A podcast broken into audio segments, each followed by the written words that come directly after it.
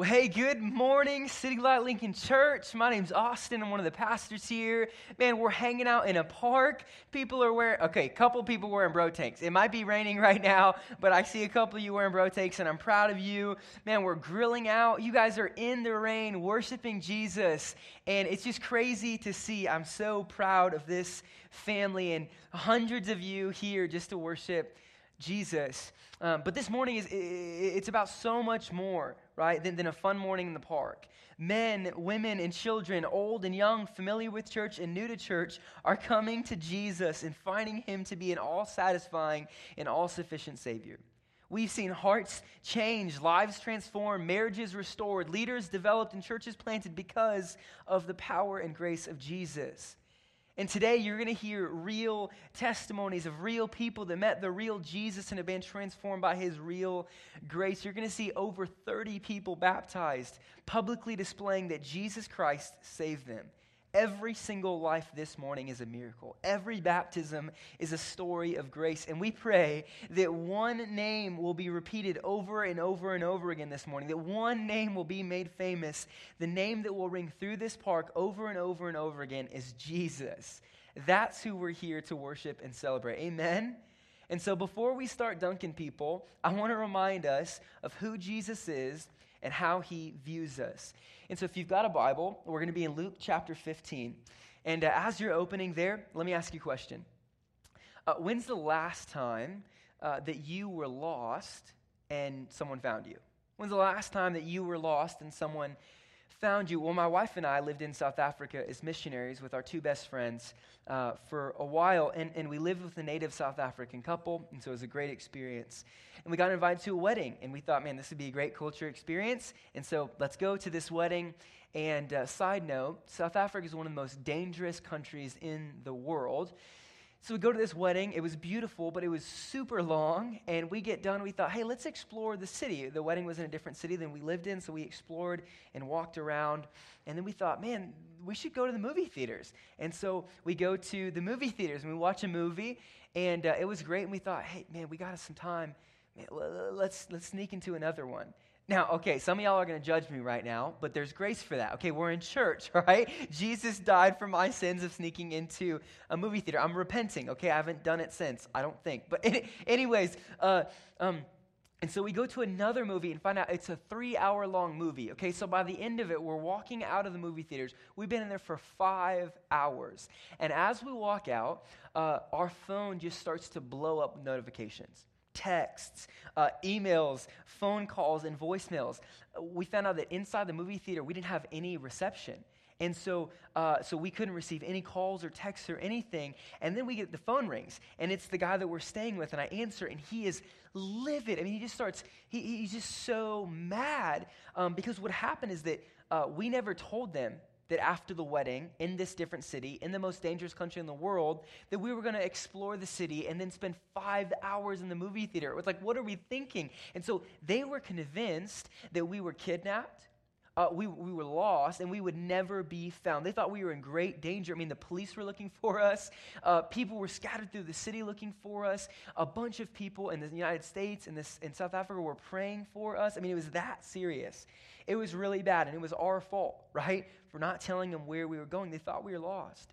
And when we finally got home, the guy that we were staying with was just so mad, so beside himself, and I don't really blame him, right? That's an emotional, crazy experience, but the anger of us being lost overshadowed the joy of us being found, right?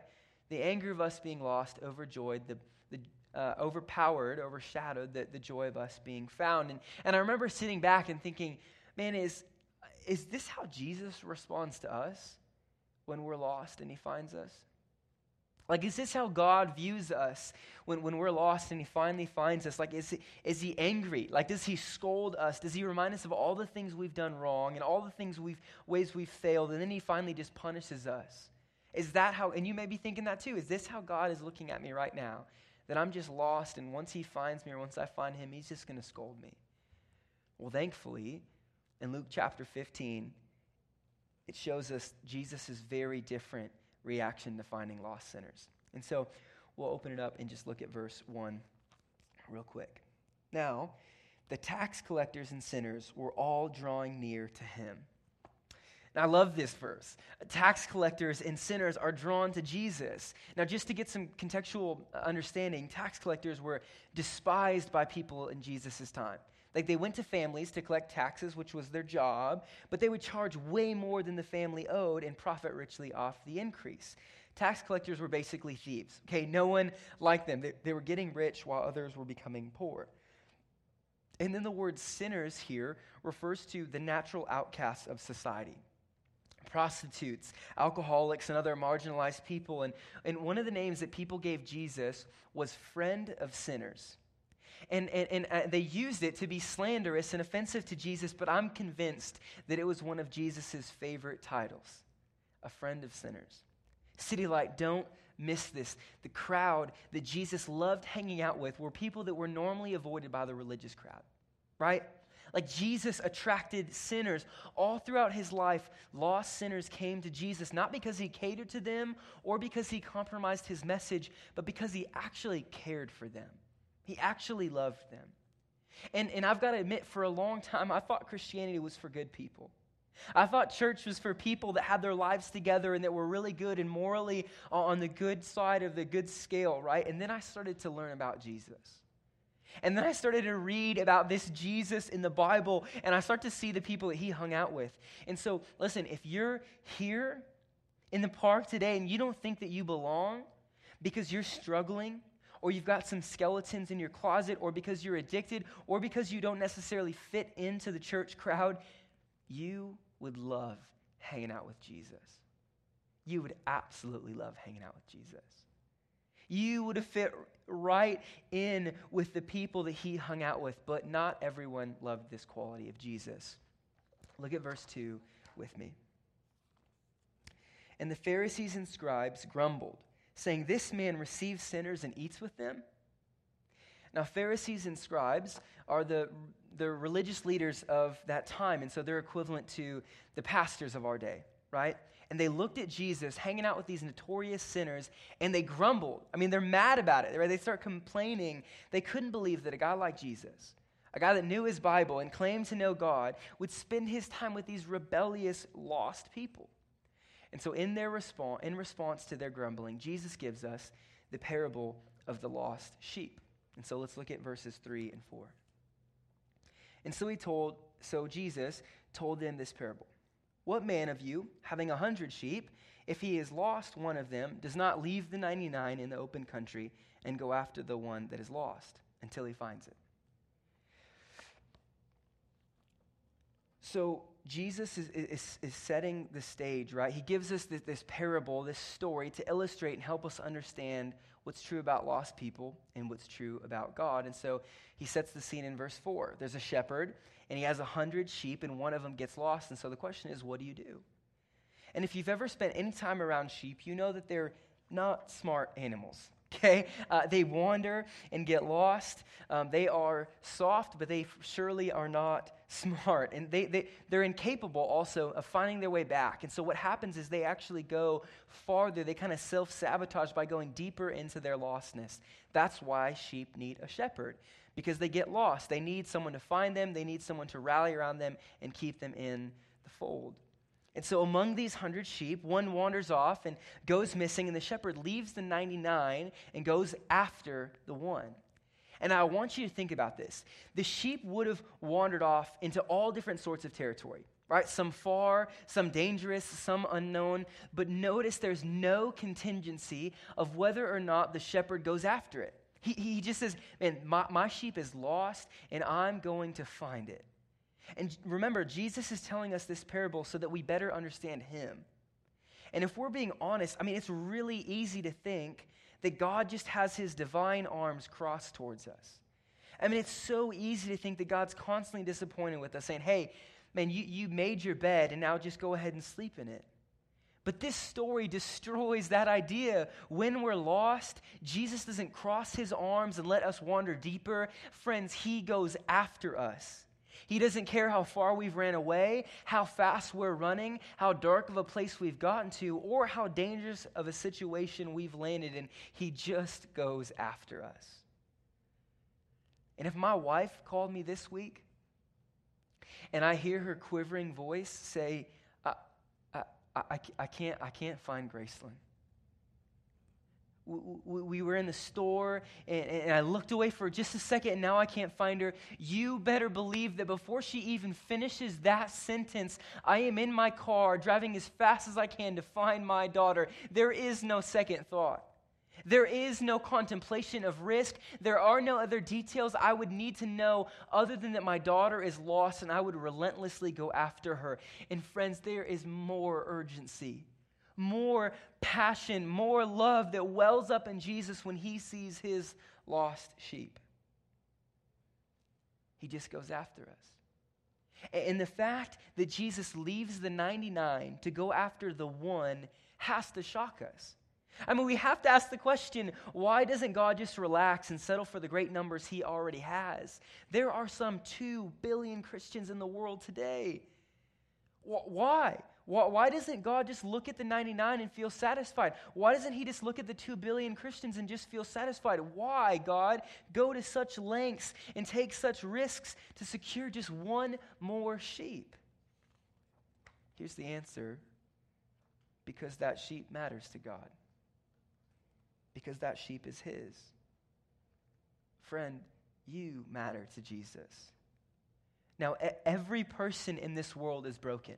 Right? We are all guilty of sin. We constantly disobey God, right? Whether it is the sweet old grandma or the precious little girl or the valedictorian or the doctor or the plumber, it doesn't matter. We are all guilty of sin. We are the sheep that wanders away from the shepherd, every single person in this world.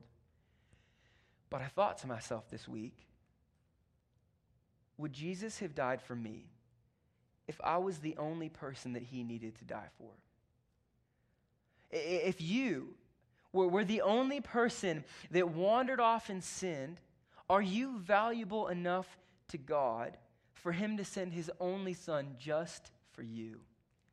And the glorious answer in Luke chapter 15 shouts, yes, he would, and yes, you are. That's how much he cares about you. That's how much he cares about the one that even if you were the only person that he had to go and die for, he absolutely would. That's how valuable you are. And I love this passage, but my favorite words come at the end of verse 4, just 4 words, until he finds it. It shows us the resiliency of Jesus. He will not stop searching until he finds his lost sheep. In the 1800s, a man named Francis Thompson called Jesus the Hound of Heaven. He wrote a beautiful poem calling Jesus the Hound of Heaven. And we get this picture of Jesus running after us. And listen, some of y'all are running and some of y'all are fast, but Jesus is faster. Amen? He is running after you and he will not stop until he finds you. The Hound of Heaven is tirelessly searching until he finds you. And let me just point out that it doesn't say until he gets tired, until you mess up bad enough, until he realizes that you're not coming back. No, until he finds it. Nothing will stop or slow down Jesus from running after you. He will never, never give up on his lost sheep. Now look at verse 5. And when he has found it, he lays it on his shoulders, rejoicing. Now when a sheep would get lost, they'd often be so weak that they couldn't make their way back home. And so when this shepherd finds this lost sheep, it's unable to make the journey home, and so he throws it over his shoulders. I met a guy last week that hasn't placed his faith in Jesus yet. And as we sat down and talked about Jesus, he said, Austin, I believe in God. Like, that makes sense to me. I believe absolutely in God, but I can't fathom that he would love me. With all my brokenness, with all of my sin, I just can't believe that he could love me. I can't wrap my head around having this love that I did nothing to earn or nothing to deserve. And I wanted to lovingly grab him and say, that's the whole point of Jesus. You can't make your way to God. You need to be carried. You can't earn his love. That's why it's unconditional. That's why it's called grace. That's why Jesus came for us. If we could be perfect, Jesus never would have had to die. If we could make our way back to our shepherd on our own, Jesus never would have had to come to earth. If we could make ourselves right with God by following rules, then Jesus died for nothing. Do you see it? Jesus frees us up to say, I cannot make it on my own, but I don't have to, because Jesus did it for me, because Jesus made his way to me. There is a massive misconception that God will love us when. God will love us when we fix ourselves up, when we stop doing this or looking at that, when we start coming to church consistently. God will finally love me when I fix myself up.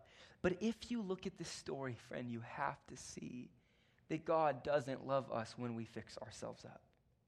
The shepherd didn't whistle and wait for the sheep to come back home. No, he went after it and found it, and he throws it on his shoulders. He found it when its lowest place, in the midst of addiction, in the midst of alcoholism, in a pornography addiction, in adultery, in lying, in pride, in lust. He found the sheep at its lowest point, and he didn't wait for it to get healthy. He grabbed it, and he threw it over his shoulders, and he brought it home. Friend, don't believe the lie that God will love you when.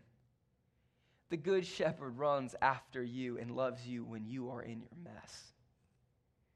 That's the gospel. And see, like, can you imagine the joy of the sheep resting on the shoulders of the shepherd? Like, this is the posture of the Christian life, thinking, wow, I can't believe how far I went. I can't believe how dark my life got. I can't believe how far I was lost, how lost I was. But now, my shepherd came and he found me. Jesus didn't leave me there. And what's God's response to finding lost sheep? Is it anger? Is it frustration? The word that comes over and over and over again in this passage is joy. The delight of God is bringing lost sheep home. It brings him joy when he finds lost sheep. Look at verses 6 and 7. And when he comes home, he calls together his friends and his neighbors, saying to them, "Rejoice with me, for I have found my sheep that was lost." Just so I tell you, there will be more joy in heaven over one sinner who repents than over 99 righteous persons who need no repentance. The shepherd isn't ashamed of the sheep.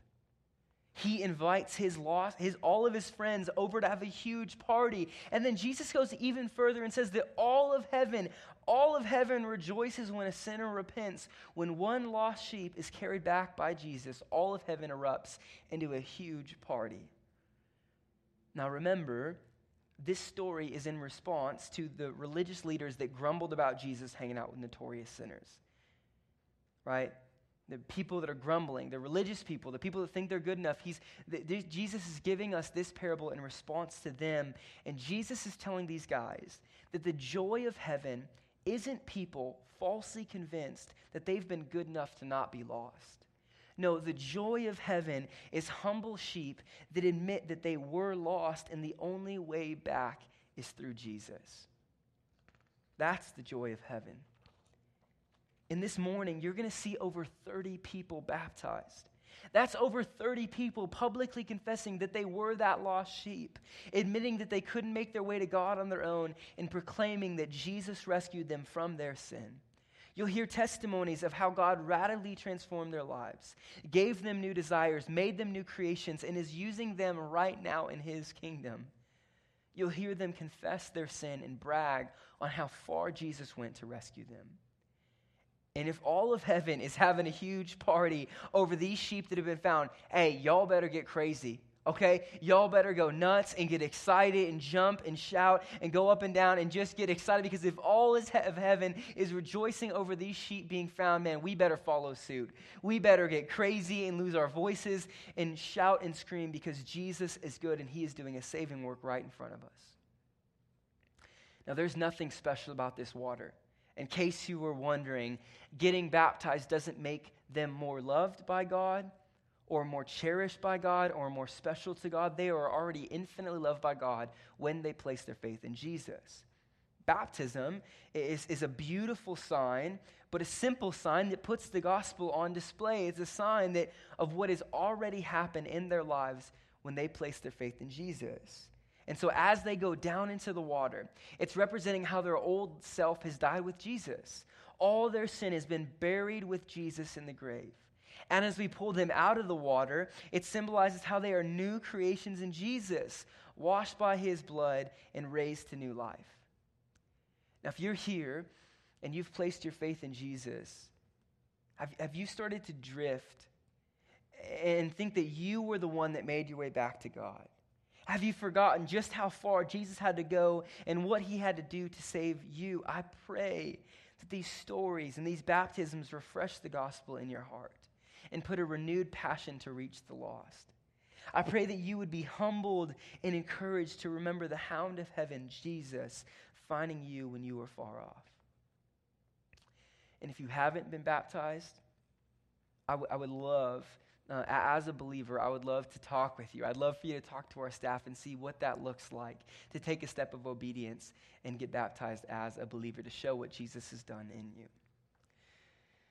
If you're in the park today and you haven't placed your faith in Jesus yet, he is pursuing you right now.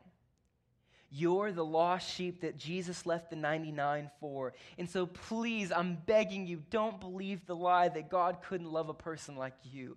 Don't believe the lie that God couldn't forgive the things that you've done. Jesus' cross, his death, his resurrection, they're big enough to rescue the most far-off sheep. So friend, he is running towards you and he will not stop.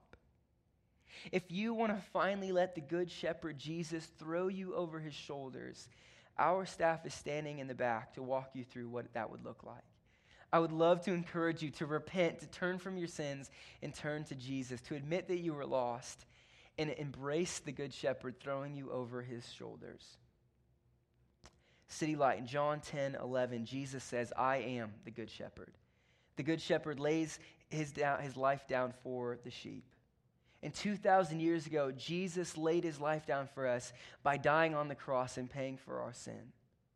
And before putting us on his shoulders, he first had to put our sin on his innocent shoulders. Before bringing us home, Jesus had to leave his home. Before bringing us back to life, Jesus had to lose his life. And 2,000 years later, this Jesus is still ruling and reigning and pursuing and running after lost sinners. And we get to see the lost sheep, the other sheep that he laid his life down for. What a joy. So would we spend the rest of our lives as joyful sheep resting on the shoulders of our joyful Savior? Would we constantly remember how far Jesus went to rescue us, and would we invite more lost sheep to meet our loving shepherd? Amen.